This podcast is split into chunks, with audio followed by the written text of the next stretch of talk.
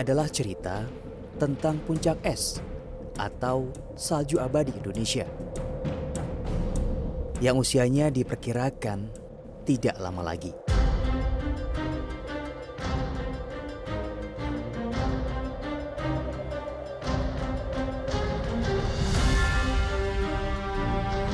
Desember 2022 saya kembali ke tempat ini.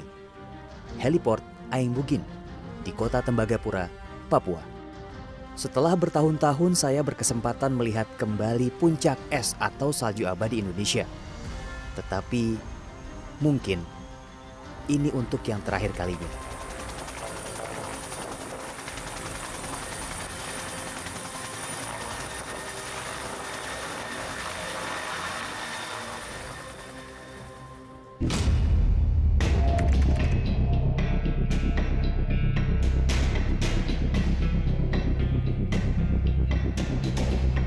Sebelumnya pada 2017 atau lima tahun lalu, saya pernah melihat dan menyentuh langsung ujung lidah es abadi Indonesia. Kondisinya kala itu sudah sangat menyedihkan. Terdapat rongga di setiap sisi es. Sebagian bahkan terlihat sangat dangkal. Beberapa sudut es memperlihatkan indikasi peluruhannya tidak hanya luasnya yang terus menyusut, tetesan air di setiap tepi juga seolah tidak berakhir. Pertanda es abadi Indonesia terus mencair.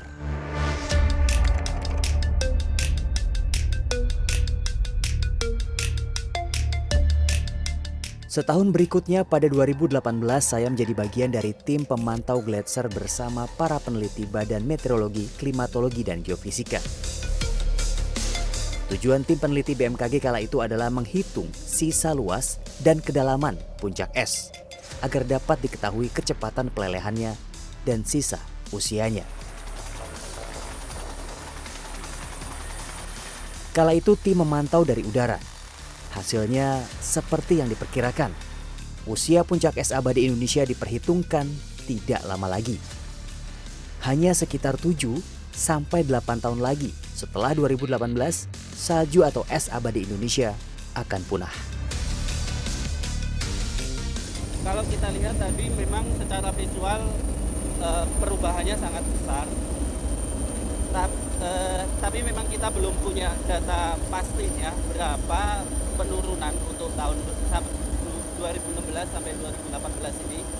Sampai tahun 2016 sekitar 10 meter kalau dibanding dengan tahun 2010. Kemudian dari uh, kita melakukan perhitungan regresi namanya ya, uh, itu dengan data model perakiraan suhu itu paling tidak ya maksimal kemungkinan tahun 2025 akan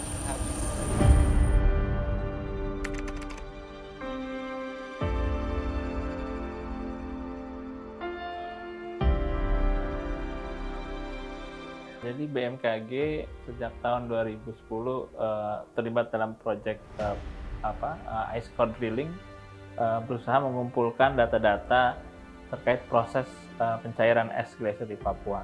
Pertama kita mengumpulkan data-data uh, dari literatur review berbagai studi sebelumnya. Kita memiliki gambar dari tahun 1932, tahun 1976. Kemudian sejak 2010 kita juga melakukan pengamatan uh, pengambilan foto aerial foto dari udara, beberapa foto satelit image yang kita kumpulkan dari uh, beberapa satelit dari uh, Amerika dan Eropa. Dan dari situ kita bisa melihat apa namanya uh, pengurangan ya, pengurangan dari luasan es yang cukup signifikan setidaknya sejak tahun 2010. Uh, selain itu kita juga memiliki apa data stake ya, pengukuran tiang yang kita pasang saat uh, drilling ice di tahun 2010. Nah, dari tahun ke tahun kita mengukur berapa tebal es yang berkurang. Berdasarkan peta Kinkade 2007, penyusutan es di Puncak Jaya terekam sejak era revolusi industri. Dalam peta ini, pada 1972, es di Puncak Jaya masih luas, ditandai dengan warna biru tua Volume es terus menyusut hingga saat perekaman pada 2007, es tersisa hanya pada area berwarna putih. Kondisinya semakin parah sejak itu. Dari foto satelit Sentinel Hub, data ketebalan dan luas puncak es Indonesia ini diperhitungkan menyusut signifikan. Setiap tahun, luas dan ketebalan es yang meleleh atau hilang setara dengan luas 10 kali lapangan sepak bola Amerika. Inilah jejak dokumentasi visual puncak es atau salju abadi Indonesia yang direkam sejak 1930-an. Penyusutan es terjadi sangat cepat setiap tahun.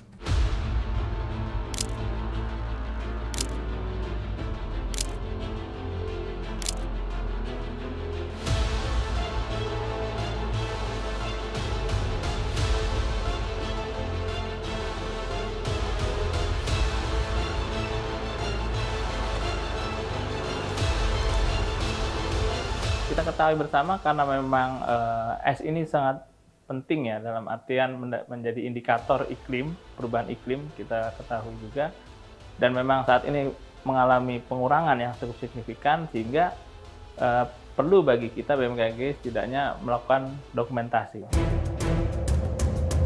Kondisi pemanasan global dan perubahan iklim menyebabkan tidak ada upaya yang bisa dilakukan untuk mencegah es abadi Indonesia meleleh dan punah. Sampai saat ini, upaya terbaik yang bisa dilakukan adalah mengawal sisa usia es abadi Indonesia dan mendokumentasikan kepunahannya. Alasan inilah yang mendorong tim peneliti BMKG kembali melakukan pemantauan puncak es abadi Indonesia. 5 Desember 2022, tim bertolak dari Jakarta ke Timika, Papua. Saya mendapatkan kehormatan menjadi bagian dari tim ini mewakili CNN Indonesia. Agenda pemantauan tahun ini juga didukung oleh PT Freeport Indonesia. Dari Bandara Moses Kilangin Timika, tim monitoring Puncak Es Indonesia melanjutkan perjalanan dengan bus lapis baja menuju Mil 68 atau Highland, kota Tembagapura.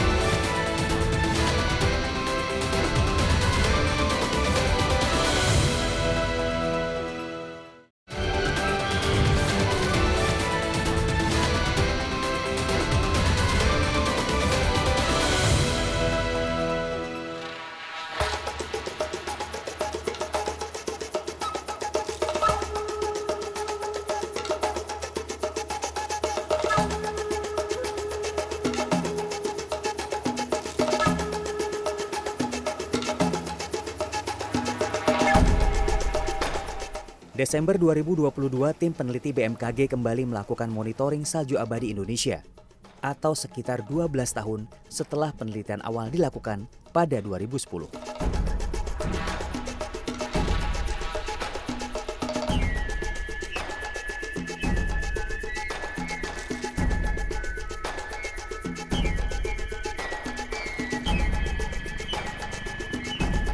2010 menjadi titik awal penelitian mendalam puncak es abadi Indonesia. Peneliti klimatologi BMKG, Donaldi Permana, bersama Profesor Lonnie Thompson dari Ohio University Amerika Serikat melakukan penelitian perdana di puncak es Indonesia. Selama dua pekan, tim mengebor es di puncak Sumantri, Jayawijaya untuk mendapatkan ice core atau inti es. Ketika itu, kedalaman atau ketebalan es di puncak Jaya didapati mencapai 32 meter. Inti es tersebut kemudian dipotong-potong dan dibawa ke Ohio University untuk disimpan dan diteliti bersama inti es dari negara tropis lainnya.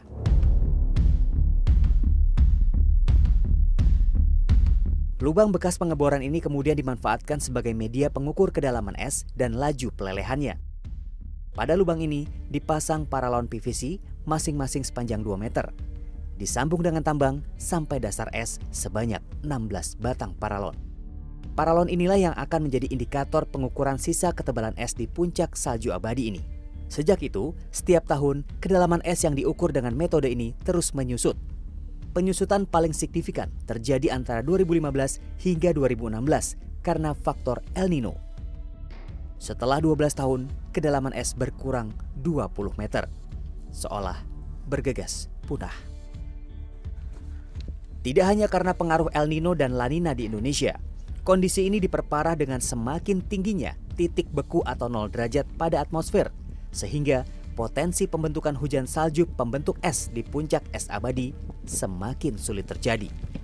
Satu ciri dari pemanasan global adalah uh, titik atau lapisan 0 derajat yang semakin meningkat gitu ya. Jadi dulu misalkan di pegunungan Papua ini di ketinggian 4800 masih berada di uh, apa atas lapisan 0 derajat Celcius. Namun uh, sejak mungkin sejak 19 97 sampai tahun 2000-an itu sudah mulai mengalami uh, apa, penaikan lapisan 0 derajat sehingga uh, hujan yang turun terkadang berupa air juga yang yang juga berpotensi dalam uh, mencairkan es di glasier. Ya, secara umum El Nino menyebabkan uh, apa kekeringan, suhu lebih hangat, sehingga secara umum es akan lebih mudah mencair. Uh, seperti kita lihat di tahun 2015 2016 ya ada El Nino sangat kuat itu menyebabkan 5 meter uh, pengurangan tebal es dan sekarang ini di tahun 2020 sampai 2022 kita mengalami uh, triple La Nina yang idealnya mestinya uh, ada pendinginan dan juga penambahan uap air di uh, sekitar glacier.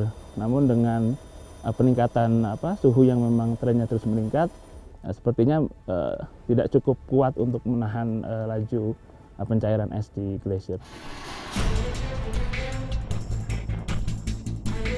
Pemantauan dilakukan BMKG bersama Divisi Environment PT Freeport Indonesia. Setiap tahun, visual permukaan puncak es diabadikan dalam bentuk foto untuk dibandingkan dengan foto tahun sebelumnya dan tahun berikutnya. Saya sejak bekerja di sini uh, secara pribadi sudah mengamati uh, glacier yang ada di sini, salju abadi. Yang dikatakan juga salju abadi.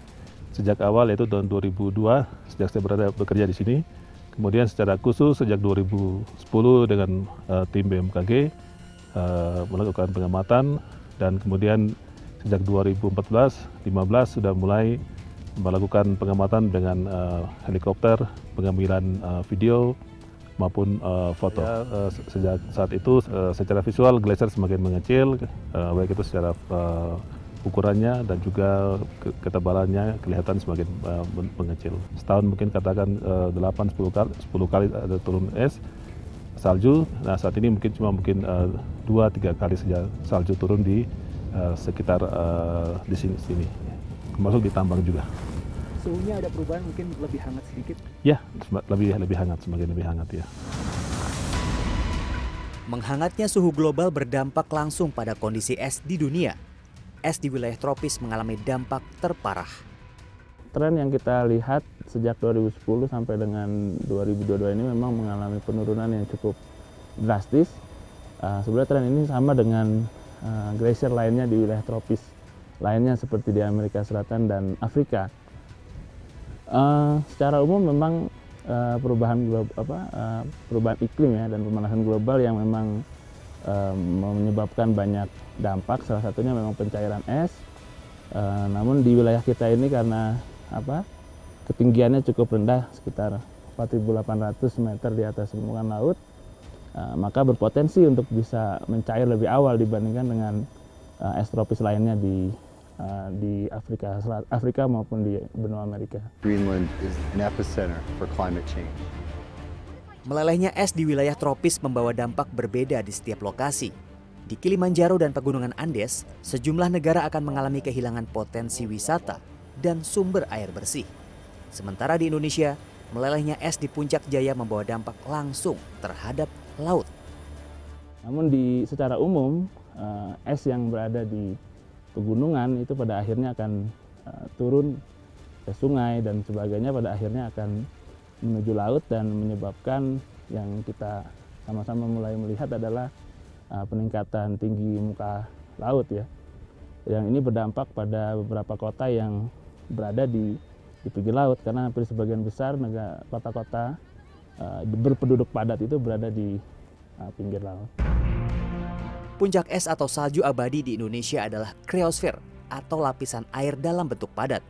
Fungsinya sama dengan es di wilayah kutub utara dan selatan sebagai termometer bumi dan dapat menjadi reflektor radiasi matahari. Tidak hanya itu, lapisan kriosfer juga mampu menyimpan dan melumpuhkan berbagai jenis bakteri bahkan virus penyebab penyakit berbahaya sejak ratusan bahkan ribuan tahun lalu. Salah satunya ada melelehnya glasier yang di Craigville. Nah itu sangat berbahaya kalau menurut saya sangat berbahaya. Jadi bukan hanya bukan hanya apa uh, radiasi matahari tidak tahan lagi, tapi uh, yang gawatnya itu seperti banyak penyakit, ya. penyakit yang akan kembali lagi. Jadi sebenarnya kan kalau hewan-hewan mati itu langsung dikena es, sebenarnya dia jadi apa permanen, jadi permanen dia dapat diawetkan, termasuk penyakit juga. Nah saat ini banyak sekali penyakit kayak antraks atau penyakit tuh hewan-hewan yang yang dulu pernah ada, sekarang tiba-tiba ada lagi karena uh, karena lapisan es itu tiba-tiba menghilang. Metode untuk melakukan pemantauan sisa salju abadi sudah sangat terbatas. Apalagi es di puncak salju abadi semakin tipis dan area tutupan esnya semakin sempit. Pendaratan heli di atas lapisan es sangat berisiko terhadap keselamatan tim dan dapat berpotensi mengikis lapisan es. Sementara pendakian memiliki risiko merusak permukaan es di puncak salju abadi. Hanya ada satu pilihan untuk melakukan monitoring, yaitu terbang melintasi permukaan es.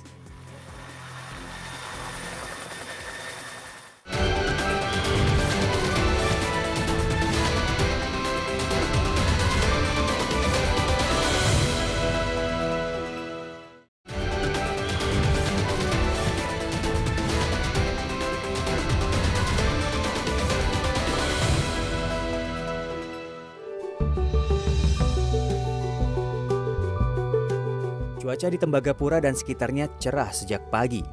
Rencana pemantauan puncak salju abadi bisa dilakukan. Tim akan menggunakan helikopter Bell 212. Saya berkesempatan terbang mendampingi peneliti BMKG Wido Hanggoro.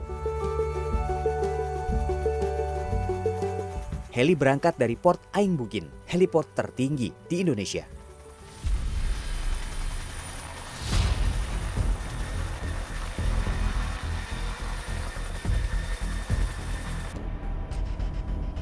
Heli terbang pada sekitar pukul 6.30 pagi. Waktu tempuh menuju puncak salju abadi Indonesia diperkirakan 10 hingga 15 menit.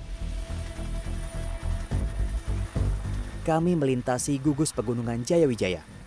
Megah, mewah, dan memasona. Lansekap Papua memang laksana surga yang tercecer ke bumi. Indah sekali.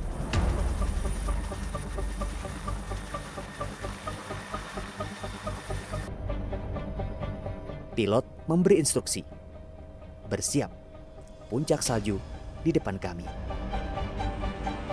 Saya tak menyangka akan kembali mendapatkan kesempatan ini. Melihat salju abadi Indonesia sekali lagi, meski kondisinya semakin menyayat hati. Sayangnya untuk memantau sisa stek di permukaan es pun sulit dilakukan. Ya, uh, memang tujuan awal kita kan ada dua ya mas ya. Yang pertama adalah stake-nya itu sendiri dan yang kedua kita lihat secara visual. Tapi sayang sekali tadi kita nggak bisa melihat stake-nya. Padahal itu adalah data yang sangat penting. Kalau kita lihat itu penurunan saljunya atau retreat dari salju itu sangat masif mas. Dari pengamatan kita yang visual 2018 itu luasan itu sekitar 0,46 square kilometer. Sekarang diperkirakan dari data April 2022 dari satelit Sentinel itu sekitar setengahnya gitu. Itu sekitar 0,23. Jadi memang kalau dilihat juga dari sisi tebing-tebing yang berwarna putih itu Mas. Jadi memang penurunannya kelihatan sekali gitu. Dan memang ketebalannya juga sudah sangat menurun dari terakhir 2010 kita uh, pasang alat pengukurnya itu sekitar penurunannya 23,5 meter.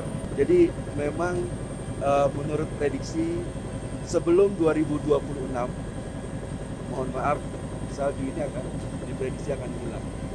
Jadi memang kita tidak punya lagi yang namanya salju abadi. Flyover di atas puncak salju abadi pada hari ini harus disudahi karena kabut mulai datang mereduksi jarak pandang. Pemantauan akan dilanjutkan esok hari. Nah, kalau kita uh, sudah melakukan trip tadi dengan Hmm. heli flyover satu kali untuk mengamati glacier dan Iya. kondisinya sudah kita lihat dengan mata kita sendiri dengan Iya. kamera juga. Iya. Apa perbedaannya dengan tahun 2018 atau pengamatan sebelumnya nih, Mas? Ya kalau dari pengamatan sebelumnya atau yang terakhir 2018 ya, yang kita visual juga eh, itu terlihat bahwa ada bagian dari tiga eh, es tersebut itu masih ada yang menyatu esnya. Tapi sekarang itu sudah benar-benar terpisah. Jadi memang terlihat bahwa eh, penurunannya itu sampai segitu besarnya, sudah sampai memisah kesatuan dari es yang tiga bagian tersebut gitu Mas Yogi. Oke, jadi sudah sangat drastis nih, Mas. Drastis betul. Apa faktor penyebabnya kira-kira? Iya, jadi minimal ada dua faktor. Hmm. Yang pertama suhu, yang kedua adalah curah hujan.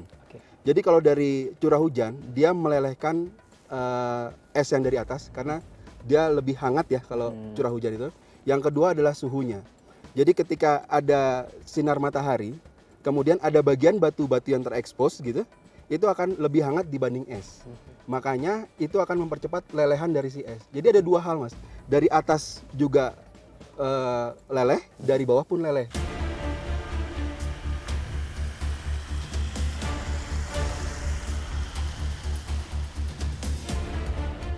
Meskipun tidak ada stake yang terlihat secara kasat mata maupun dengan kamera, evaluasi kegiatan pada hari pertama dilakukan untuk membandingkan kondisi permukaan salju abadi dengan tahun-tahun sebelumnya.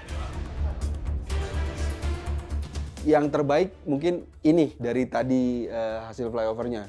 Cuman kelihatan satu stake gitu, tapi itu tidak. Iya betul. Ya, tapi kemungkinannya stake ini yang nggak kelihatan ini dari 21 2021 ada satu yang tegak itu memang sudah jatuh satu stake aja atau gimana? Kita kan hampir dua tahun nih Ya. dibandingin 2021 mas. Ya, memang kan ini kan sekarang Desember 2022, jadi sekitar saat hampir dua tahun lah ya. Eh, kalau kita mengacu pada apa eh, rate dari 2016 ke 2021 itu kan sekitar 2 meter per tahun ya. Jadi kalau memang eh, rate itu sama dengan artinya tidak ada perubahan, ya kemungkinan stake yang tadi berdiri di 2021 itu sudah jatuh kemudian terekspos lagi satu stake yang uh, 2 meter dan itu sudah jatuh lagi. Ah, ya jadi di gambarnya ada dua ya, yang atas itu yang diambil saat flyover eh, bulan Februari 2021. Nah yang bawah ini yang baru kita ambil fotonya hari ini ya. Nah jadi di tahun 2021 kita bisa mengasumsikan sudah hilang sekitar 22 meter ya dari 32 meter yang kita ukur di tahun 2010. Pada hari kedua, monitoring kembali dilakukan dengan metode dan helikopter yang sama. Tim tetap mengalami kesulitan melihat stake yang terekspos di permukaan es puncak Sumantri. Kemungkinan terburuk, hampir seluruh stake sudah jatuh dan tidak banyak lagi lapisan es yang tersisa. Termasuk saat heli terbang sedikit menjauh ke sekitar Cartons, sisa lapisan es di puncak ini pun terlihat sudah susah payah bertahan di tepi permukaan es bahkan terbentuk danau kecil.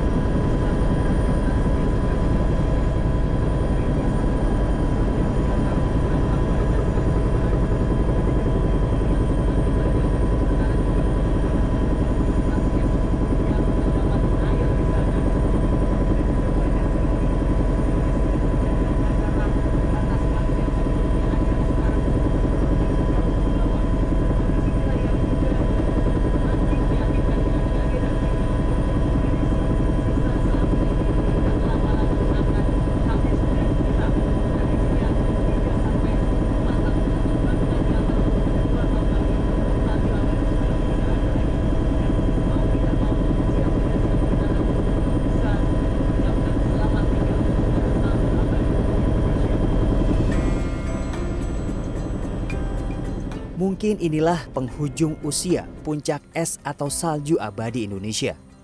Dan jika saat ini menjadi yang terakhir kali saya dan tim bisa melihatnya, menjadi sebuah kehormatan dan kebanggaan bisa berada di sini, menjadi saksi dan mengantarkan kepunahannya.